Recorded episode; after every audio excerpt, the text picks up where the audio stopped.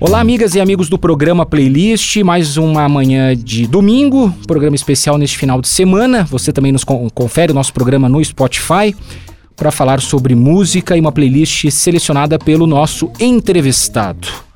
Hoje a gente tem o prazer de receber Teodoro Alexandre ou Alex Hohenberger, que está aqui para falar sobre dois assuntos.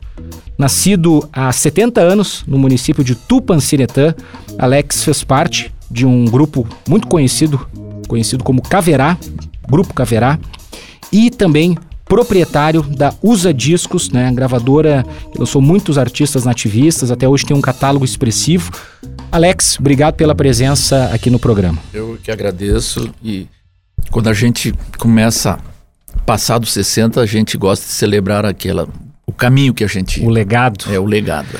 Só para constar, né? Você é Teodoro Alexandre Hohenberger, mais conhecido como Alex, porque foi houve uma corruptela ali, foi abreviado o Alexandre para Alex e Isso. foi formalmente colocado na sua eh, identidade, né? Isso, como, mesmo. como um sobrenome também. Isso mesmo.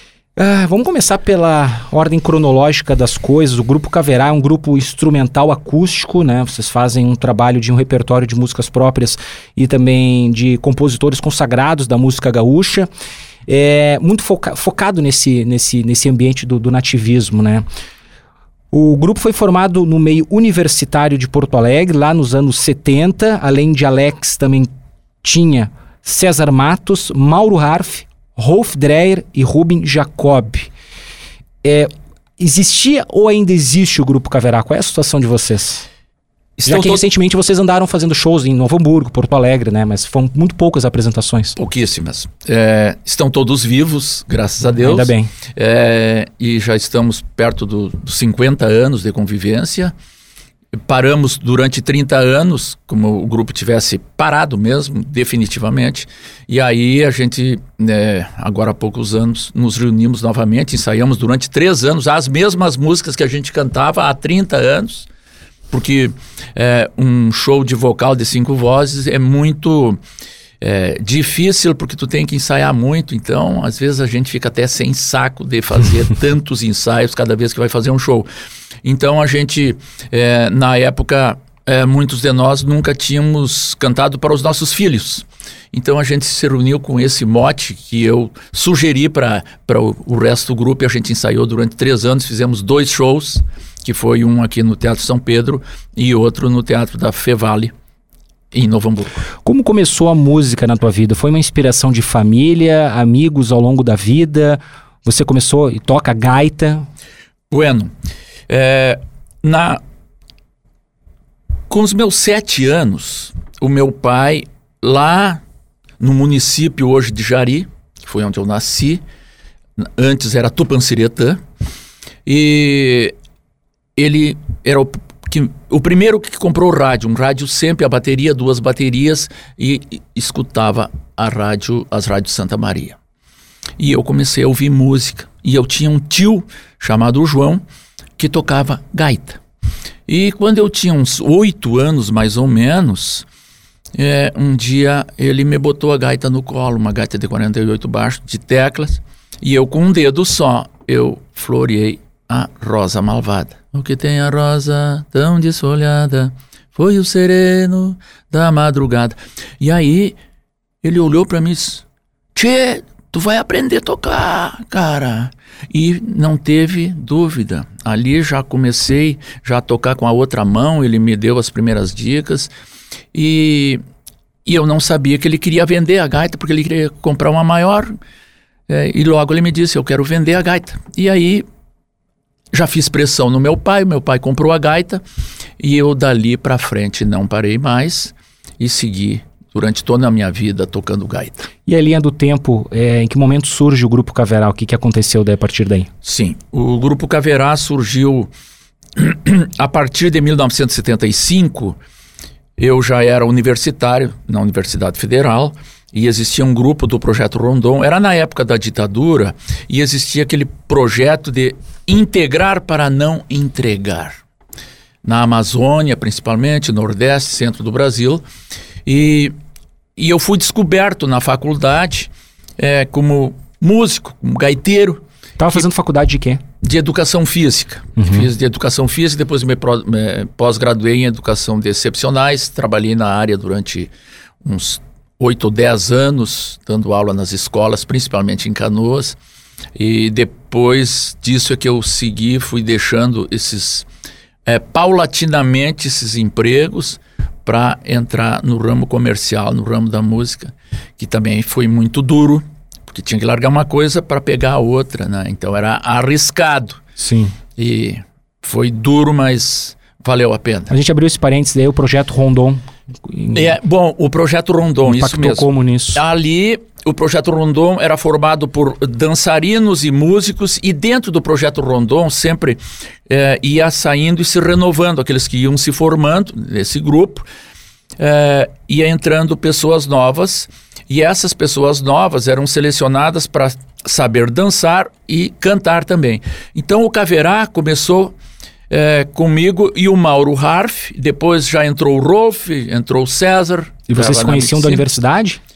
Não, eles faziam uma seleção. Ah, É, o Leuclides Marcon, que foi um dos criadores da coisa, é, juntamente com o, o grande coordenador da época do Projeto Rondon, um grande entusias- entusiasta, o Cláudio é, Schmidt. Então, era o, Como é que eu vou te dizer?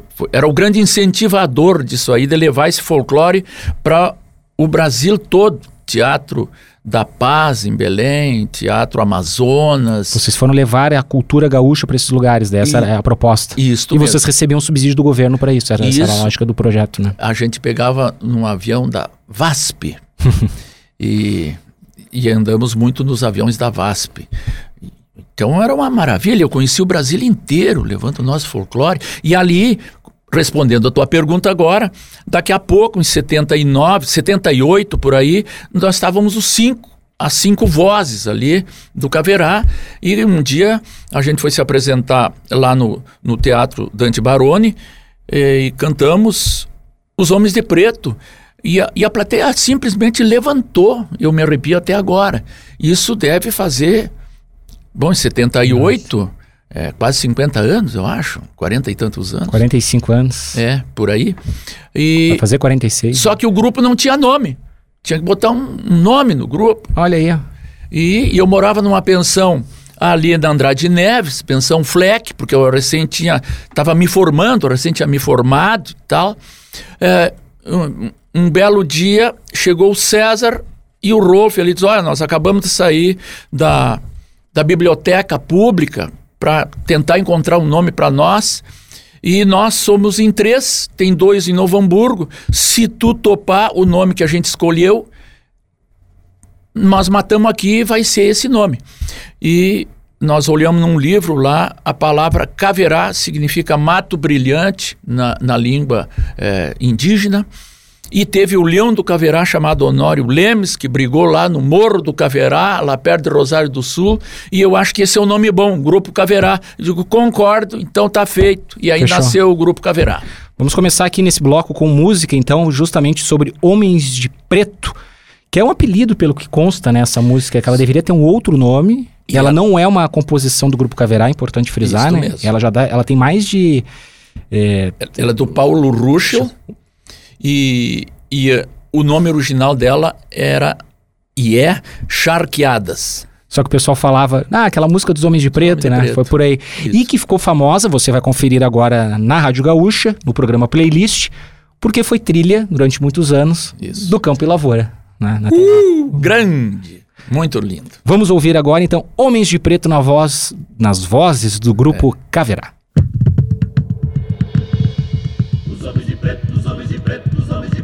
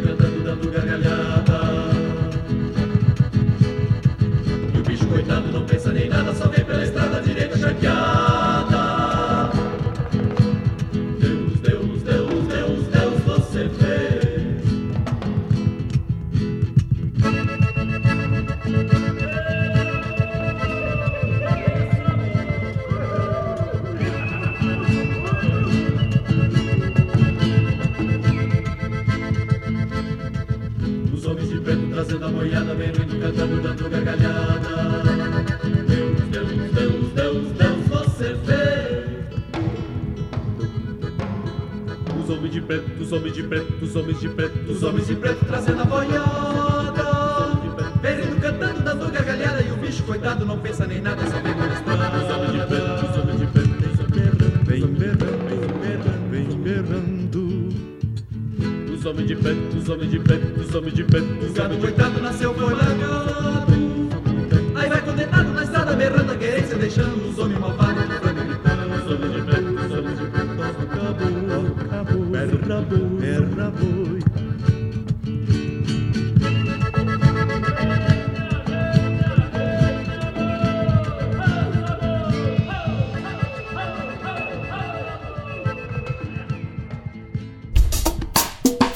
Estamos de volta com mais um bloco do programa Playlist, o programa dos finais de semana que trata sobre música, uma entrevista. A gente aproveita para apresentar um pouco da história da música do Rio Grande do Sul, do Brasil, com artistas, com, com artistas, com quem vive de música.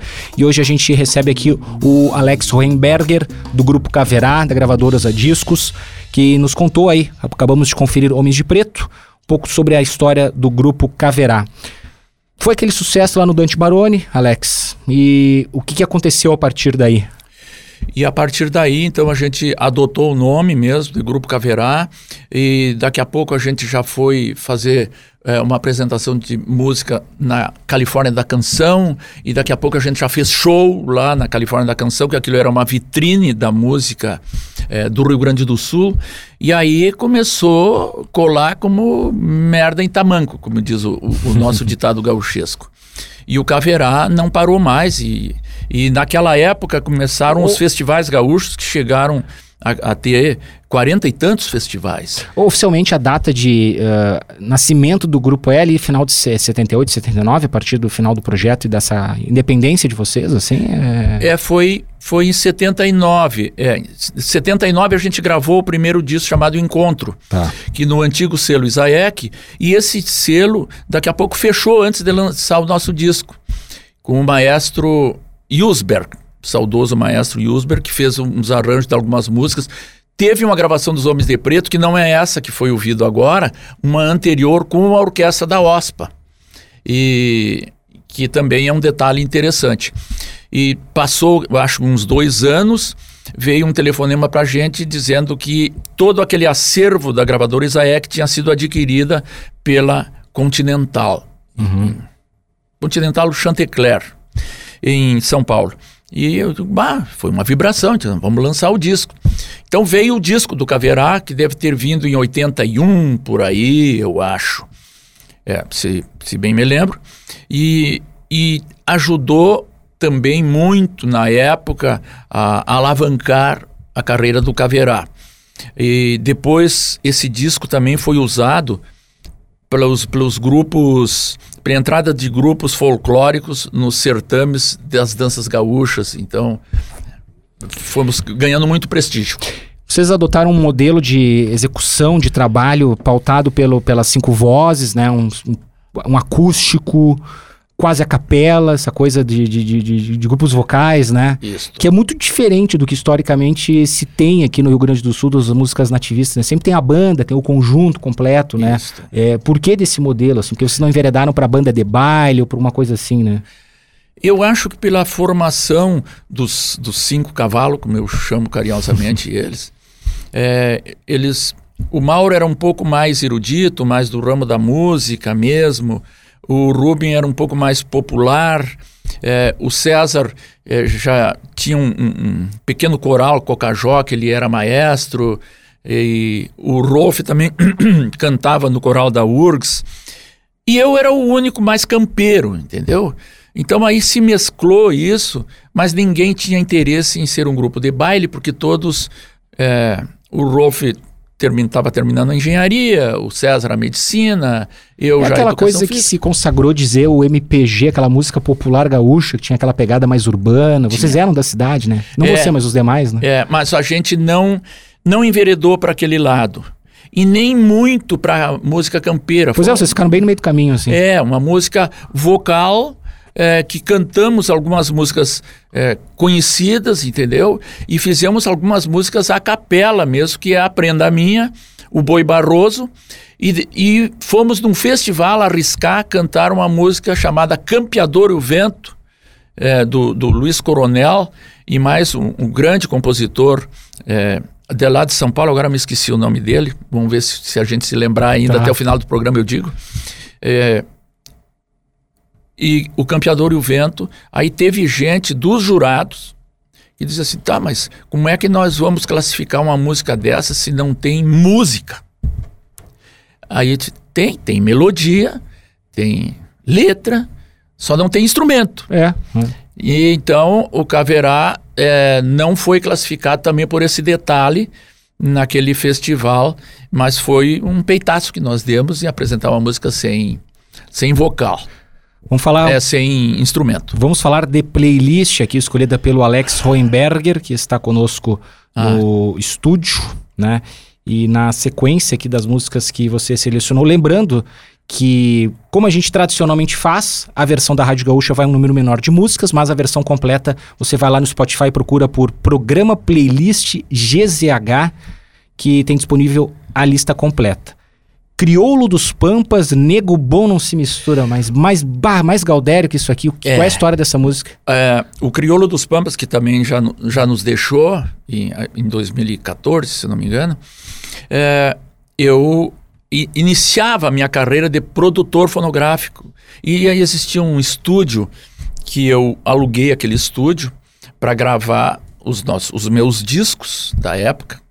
E contratei o Crioulo dos Pampas e ele entrou no estúdio com o músico Beto Caetano, mais violão, mais é, o Beto Caetano fazia a gaita. E vamos começar a gravação. Desculpa, eu vou discorrer um pouco da minha ignorância no- na música nativista, porque não é muito a minha praia, e eu quero aproveitar a oportunidade justamente para aprender algumas coisas. Perfeito. Quem é o crioulo dos Pampas? O Crioulo dos Pampas foi, foi um cantor, um cantor negro daqui do nosso estado que fez bastante sucesso na música regionalista.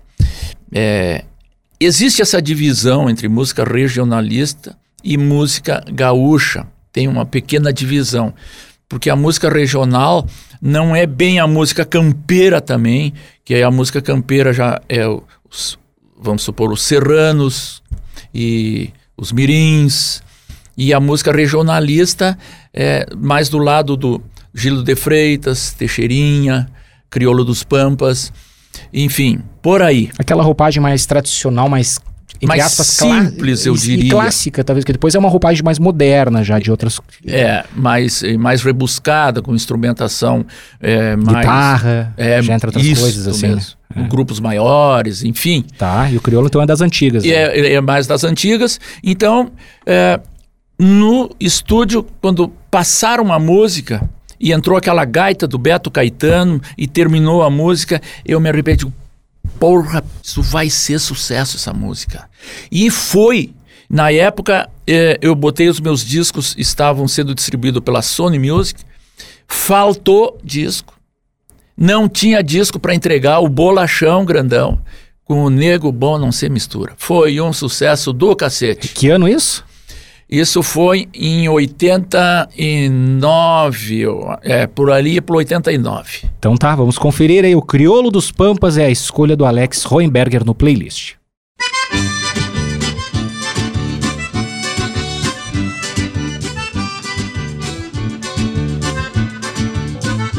Eu nasci pra fazer versos, cresci fazendo aventura.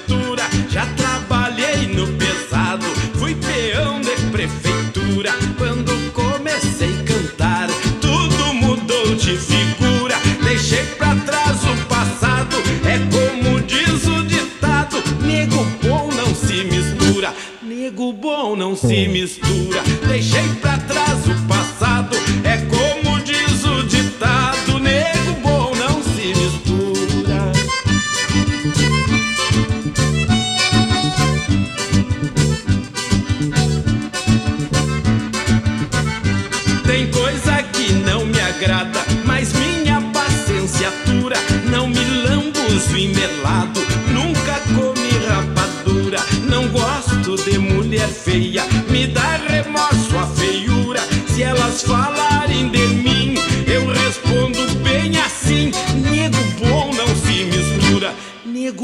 não se mistura. Se elas falarem de mim, eu respondo bem assim: nego bom não se mistura.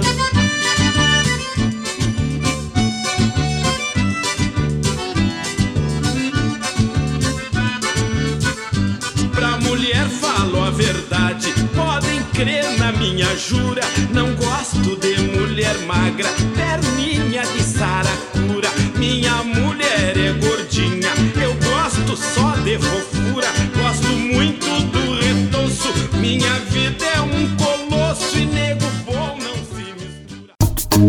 Estamos de volta mais um bloco do programa Playlist. Você que está sintonizando neste momento a Rádio Gaúcha. Estamos no espaço de um bate-papo sobre música com uma seleção musical que eu convido o nosso entrevistado a montar e apresentar os seus gostos musicais, contar histórias da sua trajetória e do seu amor à música para nossa audiência. Recebendo hoje o Alex Roenberger, do Grupo Caverá, também da Usa Discos. É, Alex, vamos falar então já, você já começou aí a falar sobre um pouco de trajetória de produtor musical, já não estamos mais falando tanto do Caverá, Isso. e na sequência vem a Usa Discos. Perfeito. E daí eu queria que você nos explicasse é, em que momento ela surge.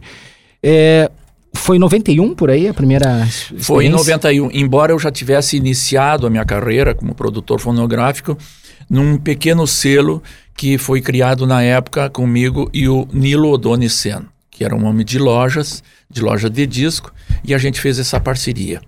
E mas como todo é, como todo sócio, daqui a pouco eu queria fazer de uma forma, ele queria fazer de outra. E ali por 90, 91, ele disse assim: é, tu tem que andar. Eu também estou te privando de voar dentro da, desse esquema e eu fico querendo uma coisa e tu fica querendo outra. Então, é, ele seguiu com as lojas dele e eu digo: bom, agora eu tenho que criar uma gravadora. E foi aí que eu pensei o nome dessa E- gravadora. e de- antes de falar do nome, por, por que criar a gravadora? Tava faltando a gravadora aqui do Grande Sul para lançar esses artistas? O que, que te motivou a criar, a ter uma gravadora? Porque é um, é um pepino um negócio desse, criar uma gravadora não é uma coisa simples. Bota pepino nisso aí. Bom, mas é, eu não sei, é tipo que é cachorro que, é, que come ovelha. Eu tinha feito dois discos lá atrás, meus pessoais, e eu aprendi a fazer aquilo ali. É, e eu, como professor de educação física, na época, mesmo trabalhando em quatro lugares, concursado em, em dois é, cargos públicos, é, eu queria ganhar uns trocos a mais, entendeu? Então, vamos tentar no disco, que era a única coisa que eu sabia fazer além de dar aula. E foi por aí que eu tomei essa decisão e, e entrei rachando nisso. Então, um amigo meu me disse eh, sobre a Usa Discos, bota o nome de Usar Discos, Use Discos. Tá, então chamei o Julinho, que era o meu arte finalista da época, cria um logotipo para Usa Discos. Mas o usa vem de usar, então. Vem de De usar. uso. Eu, porque eu vou dizer umas coisas. Eu era criança e eu via, e não tão criança, mas até muito, até pouco tempo atrás, facilmente se encontravam os discos da Usa Discos. Eu mesmo não sendo do consumidor meio. da, da música de, do Rio Grande do Sul, assim, eu gosto do rock, sabe? Isso. E, e eu via aquilo no supermercado, era fácil de encontrar os, os discos. E eu ficava me perguntando por que, que tu tens um álbum, uma gravadora de música de cara gauchesco com o nome de Usa. E eu pensava que era relacionado aos Estados Unidos. Mas agora, agora tu vai ficar sabendo Então esse tá. detalhe. O Julinho chegou dali dois dias com o logotipo. Ele entendeu outra coisa, com as cores da bandeira dos Estados Unidos. Aí eu olhei assim, digo, puta, mas, bah, mas o que será que saco isso aí? Tá, e eu tava para fazer um disco do Luiz Carlos Borges, já pronto, gravado. Meti aquele selo ali. E, to- e Já tá aqui mesmo, vamos lá. vamos tocar. E mandei para o Rio de Janeiro, na Sony Music, que na época já tinha deixado de ser CBS e tinha se tornado Sony Music. E fazer o- os bolachões. E chegou o bolachão, é, chegou todo esse esquema na fábrica. O primeiro álbum lançado foi do Borges, então. Eu, eu não lembro bem se foi o do Borges ou do Dante Ledesma. Tá. Mas isso eu ainda vou ter que te responder em um outro momento. Eu acho que talvez foi dos primeiros, foi o do Borges. Mas foi o primeiro álbum que foi para uma rádio. E aí chegou no Rio de Janeiro o pessoal da fábrica, aí o chefe da fábrica me ligou, Alex, eu digo, puta, lá vem bomba. Que coisa mais linda esse selo, porque eles eles estavam tudo americanizados. Perfeito. ah, Imaginei que sim. Que coisa linda, isso aqui correu esse selo, esse selo aí, tu tem que fazer alguma coisa por esse selo. Não, eu vou gravar a música gaúcha. E daqui a pouco os artistas daqui começaram a chamar em usa, usa, usa, usa, usa. Então tá, vai É um nome simples, né? Simples. E o Borges foi lançar o disco dele. Eu não me lembro qual rádio. Se na difusora ou foi na gaúcha, não me lembro mais. E aí o, o entrevistador perguntou para ele: Borges, o que que significa usa? O Borges também não sabia. Aí diz: única saída para o artista. Ah, E aí pronto. toda vez que me perguntavam isso, eu dizia única saída para o artista. Trilha sonora no programa Playlist, recebendo hoje o Alex Hohenberger. Deixa eu ver aqui na trilha. É José Cláudio Machado, a música de Como Cantar um Flete. Isso é, O que, que é um de flete? repente vai ficar flat é cavalo. Ah, o flete, um cavalo. que Olha era aí. o grande parceiro do José Cláudio Machado, era o cavalo. Ele cantou algumas músicas sobre cavalo, que até me arrepia agora. Foi meu grande amigo, convivi muito tempo. Ele ligava para mim e dizia: Vem almoçar que eu estou te preparando uma boia. E ele não almoçava. Ele ficava tomando a cachaçinha dele, fumando bastante e tomando café preto. Bueno, mas a gravação dessa música, eu ela foi apresentada na Tertúlia de Santa Maria e eu estava vindo de Santiago porque eu fui visitar parentes a- e vinha vindo à noite e entrou o José Cláudio Machado e o Lúcio Yanel, somente os dois no palco e cantaram a música. A plateia enlouqueceu e eu enlouquecia dentro daquele carro. E dali alguns dias estava para o, o- o Zé entrar em estúdio para gravar o disco dele. Digo- aí eu disse, Zé, tem que gravar essa música. Bueno, aí quando ele entrou e botou a trilha, já veio a trilha pronta do Lucianel, jogamos ali e ele abriu o peito. Então agora vai dar para vocês ouvirem a maravilha de interpretação. A voz do José Cláudio Machado é, um- é um filete, era um filete, uma coisa assim de arrepiar, uma coisa linda demais. Vamos ouvir.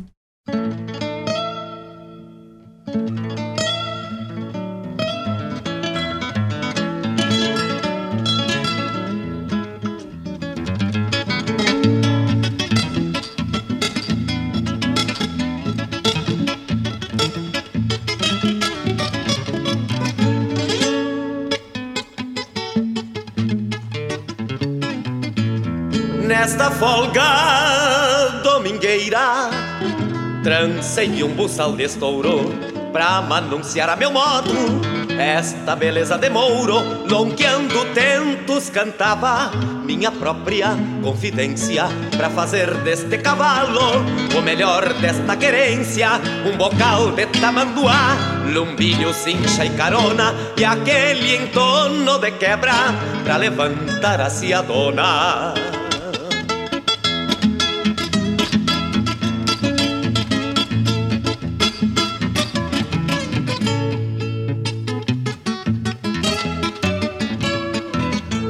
Quem doma sabe o valor de um flete manso e ordeiro, valente doce de boca, para uma parte campeiro, pelo fiador do buçal e ao meu santo protetor.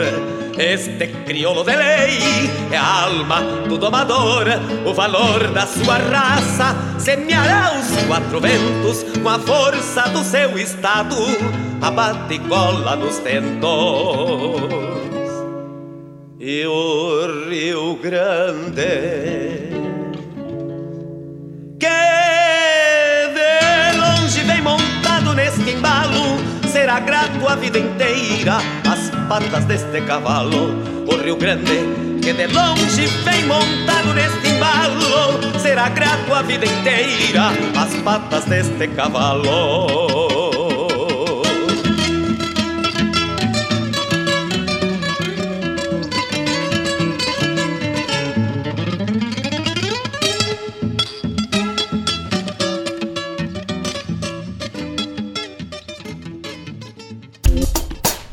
Estamos de volta com mais uma, um bloco do programa Playlist, de volta nas ondas da Rádio Gaúcha, nas ondas do 4, do 5G, se você nos confere também pelo aplicativo ou via streaming no Spotify. Toda semana, sempre um convidado especial. Prazer de receber no estúdio nesta semana o Alex Roenberger, falando sobre histórias do Grupo Caverá, música do Rio Grande do Sul, a história da Usa Discos.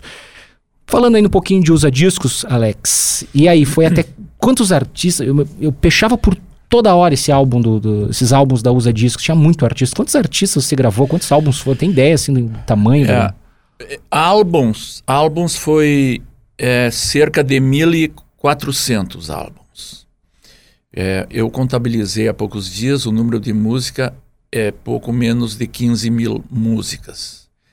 Então a gen- eu entrava no estúdio, na maior parte deles eu entrava no estúdio, no mínimo eu acompanhava toda a produção daquilo ali.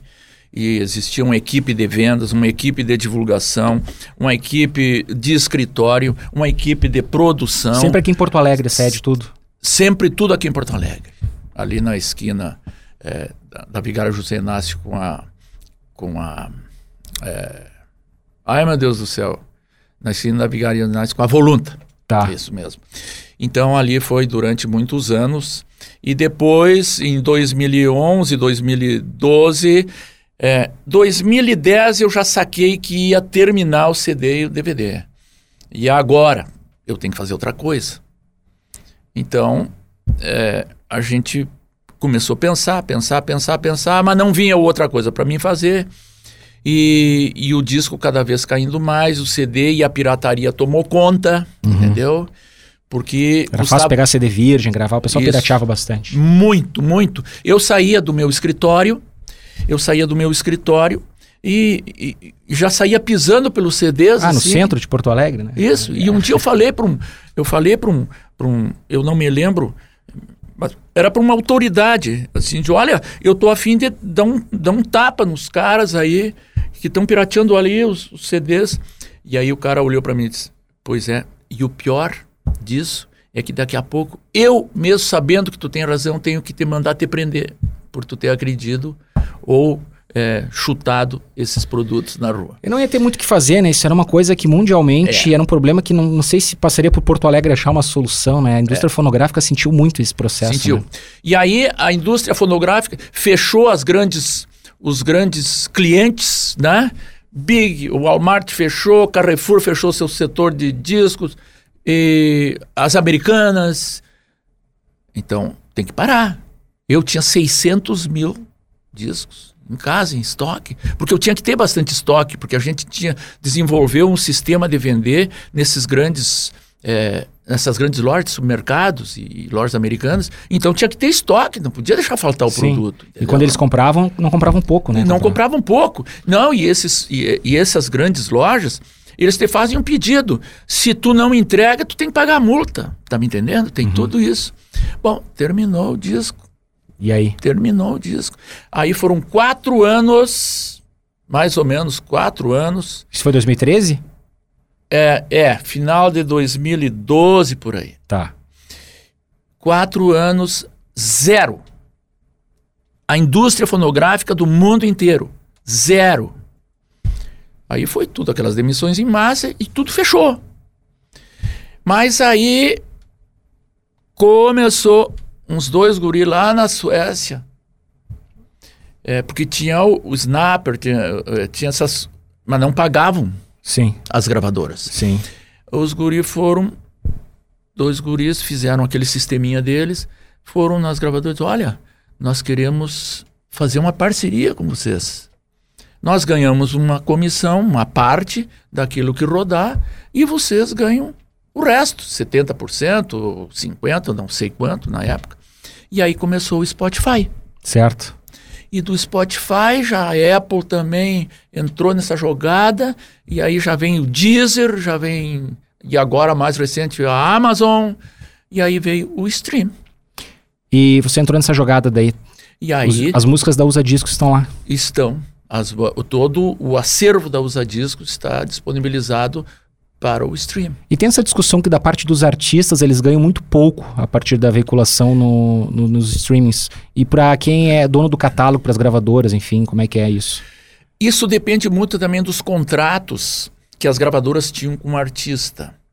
É, cada gravadora fazia um contrato diferente das outras. O meu normal era pagar o artista, porque o, o artista queria muito a divulgação. Quando ele já estava crescido, aí ele queria dinheiro. Então o que, que a empresa fazia? Pagava ele, comprava os direitos de interpretação e, e aí vendia os discos dele. E é assim que funcionava a Usa Discos. Então, é, agora, contratos que algumas gravadoras faziam, onde o, o artista ficava recebendo uma é, comissão ou um percentual sobre a venda do disco, aí tudo que, que render no, no, no- stream, ele deve receber aquele percentual. Ele recebe, 5, 10 Mas ou daquele, daqueles contratos antigos de artistas que já tinham esse modelo, né? Só migrou para o Spotify essa, essa- Isso, esse isso. sistema. Isso mesmo. Vamos de música aqui, mais um bloco do programa Playlist. Essa aqui eu acho que é um dos hinos do Rio Grande do Sul. Não é o hino oficial do Rio Grande do Sul, mas quando toca o primeiro acorde, assim, como eu digo, eu não sou um cara que gosta de música. Não é que eu não gosto, eu conheço pouco né, do- da música nativista. Eu conheço Céu, Sol, Sul, Terra e Cor, na interpretação de Leonardo. É um, realmente, tu tem toda a razão, é um hino, é um orgulho que eu tenho ter gravado ele, ter convivido com ele e nessa música até eu me arrepio porque quando eu fui mandar as músicas, eh, os links para cá, eh, eu ouvi um pedaço e eu não lembrava mais que durante a música, porque ela é uma gravação ao vivo, ele fala em mim. Então eu senti uma vontade de chorar naquele momento, entendeu? Porque ele já nos deixou já faz alguns anos.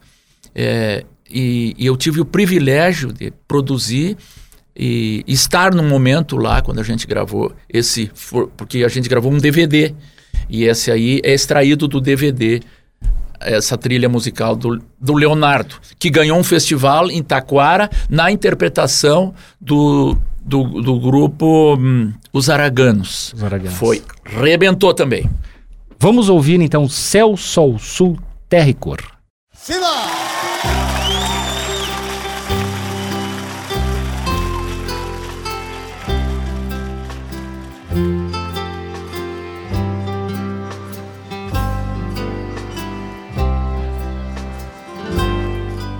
Eu quero andar nas coxilhas, sentindo as flechilhas das ervas do chão. Ter os pés roseteados de campo, ficar mais trigueiro com o sol de verão. Fazer versos cantando as belezas desta natureza sem par. E mostrar para quem quiser ver um lugar para viver sem chorar. E mostrar para quem quiser ver um lugar pra viver sem chorar. É pra plateia. É o meu.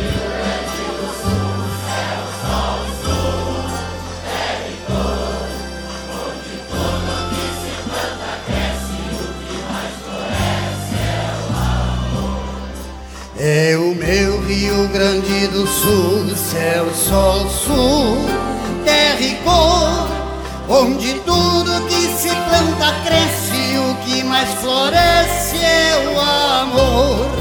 Onde tudo que se planta cresce, o que mais floresce é o amor. Eu quero me banhar nas fontes e olhar horizontes com Deus e sentir que as cantigas nativas continuam vivas para os filhos meus. Ver os campos florindo e crianças sorrindo felizes a cantar e mostrar para quem quiser ver um lugar para viver sem chorar. E mostrar para quem quiser ver um lugar pra viver sem chorar. Só quem for gaúcho é o meu.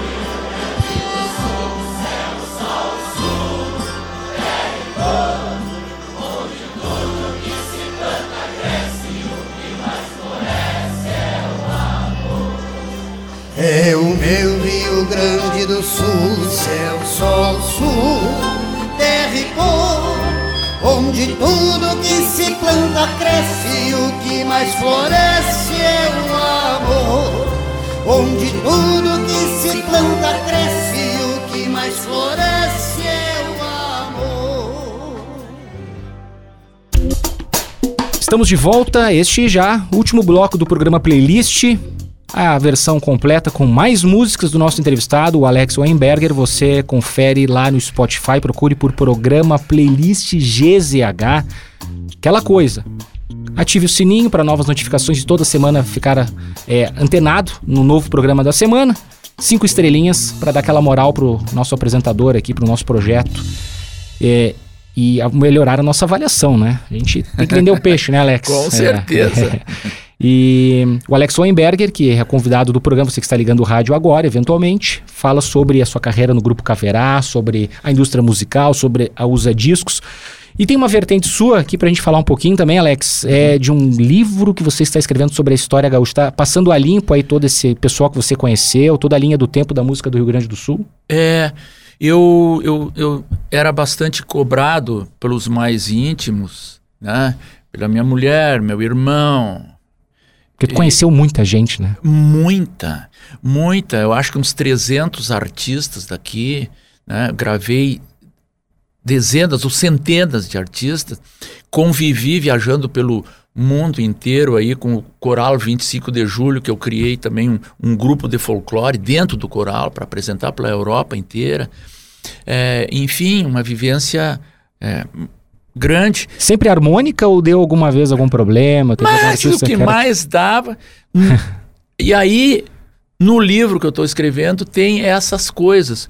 Os é, é, contra- é, é, contratos perdidos, é, broncas que aconteciam, é, ações na justiça que, que eu posso contar. é, tudo está ali naquele livro. Sai quando o livro? E, e o nome do livro é para ser a história da música gaúcha dentro da vivência desse louco, desde o meu, meu da minha terrenidade, nesses meus 70 anos, toda a trajetória e a evolução segundo eu, entendeu?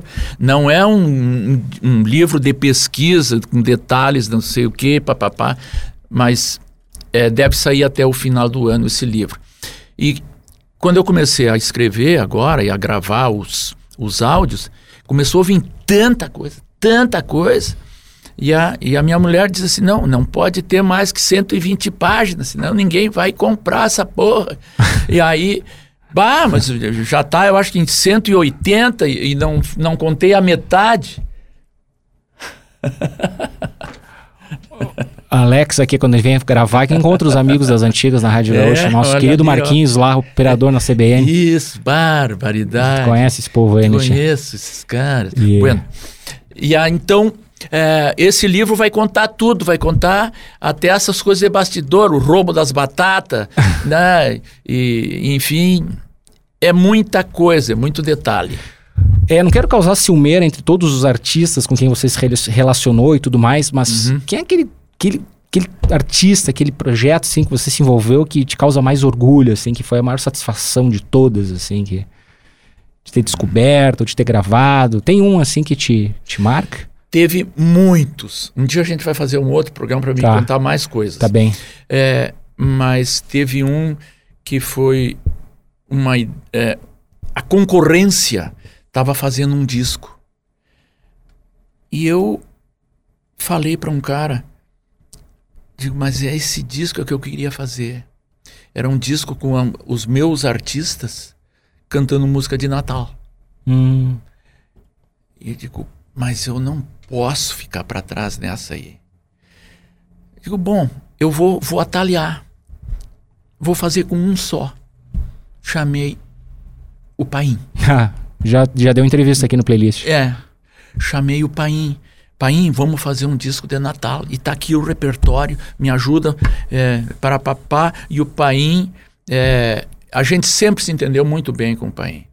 Foi uma pessoa que gravou muitos discos comigo.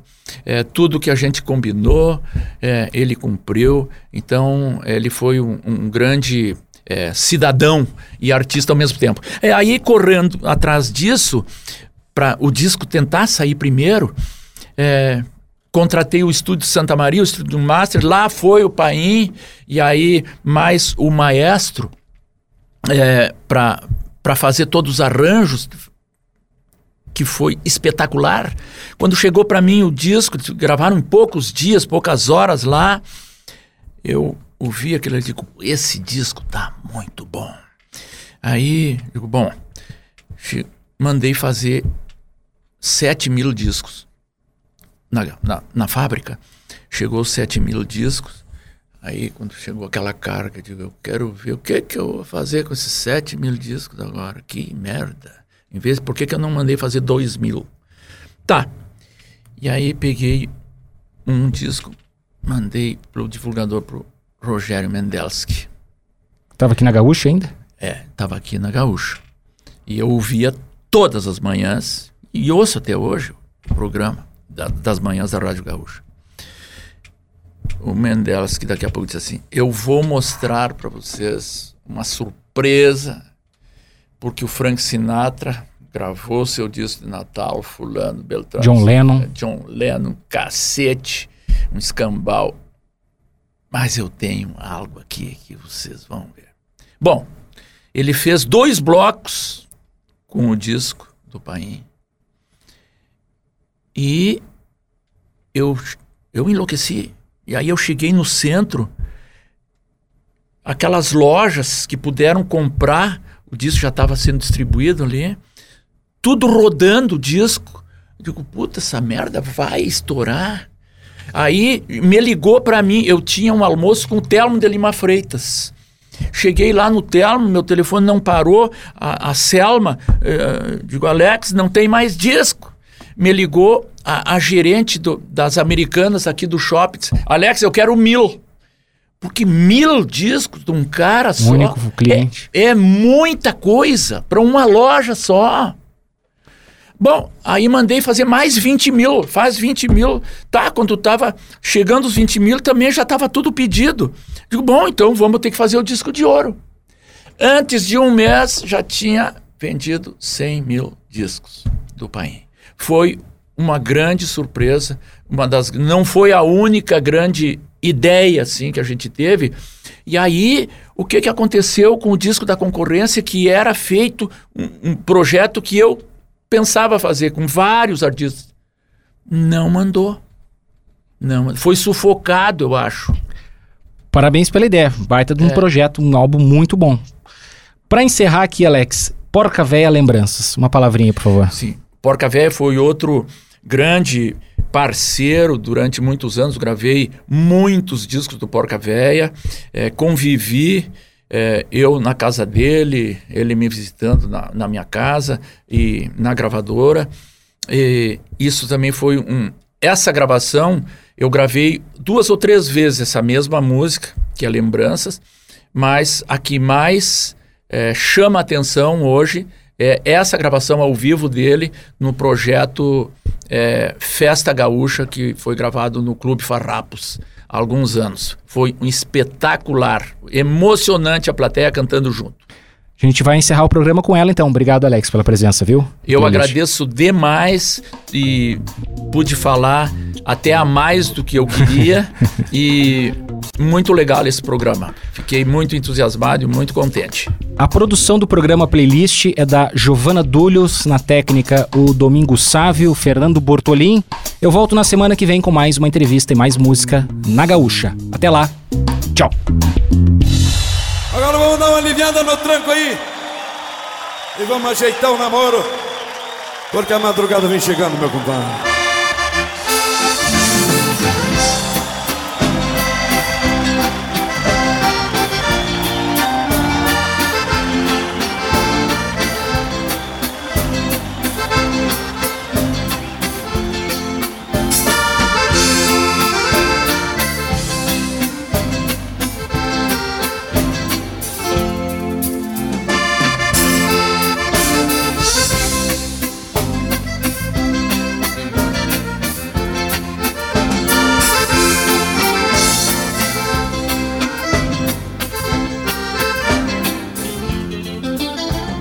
Almas perdidas se encontram, machucadas pelo desprazer, com aceno, um riso a pé, da vontade da gente viver. São os velhos mistérios da vida, rebenqueados pelo dia a dia, já cansados de tanta tristeza vão em busca de alegria. Já cansados de tanta tristeza, vão em busca de nova alegria.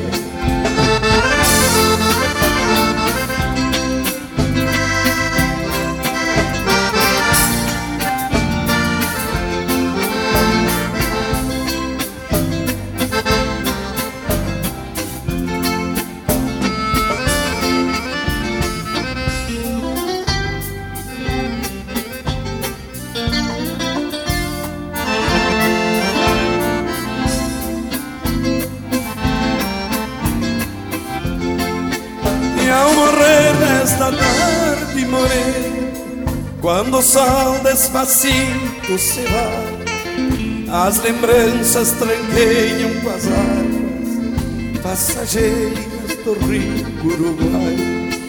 E as guitarras eternas cigarras entre as flores dos velhos ipês, sempre vivas, dormidas, se acordam na lembrança da primeira vez. Sempre vivas, dormidas, se acordam na lembrança da primeira vez.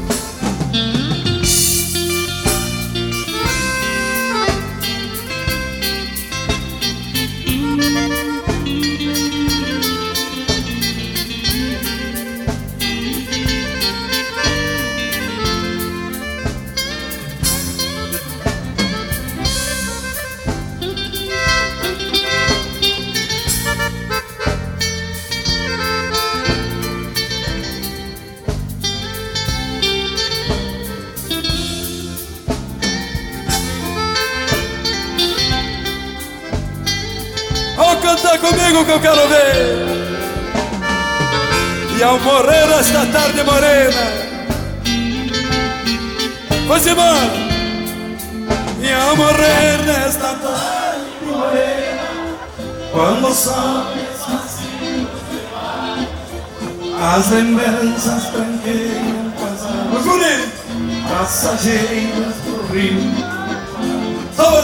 E as guitarras eternas cigarras entre as flores dos velhos e pés, sempre vivas, dormidas, se acordam na lembrança da primeira. Alô! Sempre vivas, dormidas, se acordam na lembrança da primeira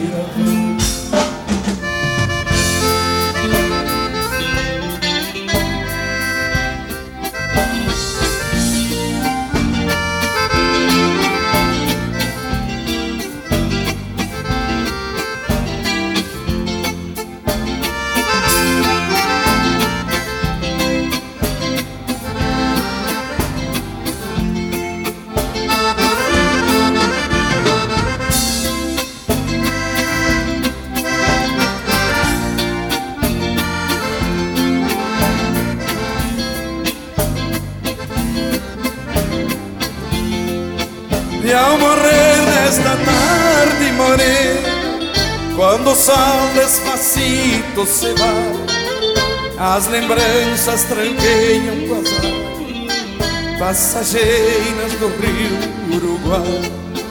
E as guitarras eternas cigarras entre as flores dos velhos ipês, sempre vivas, dormidas, se acordam na lembrança da primeira vez.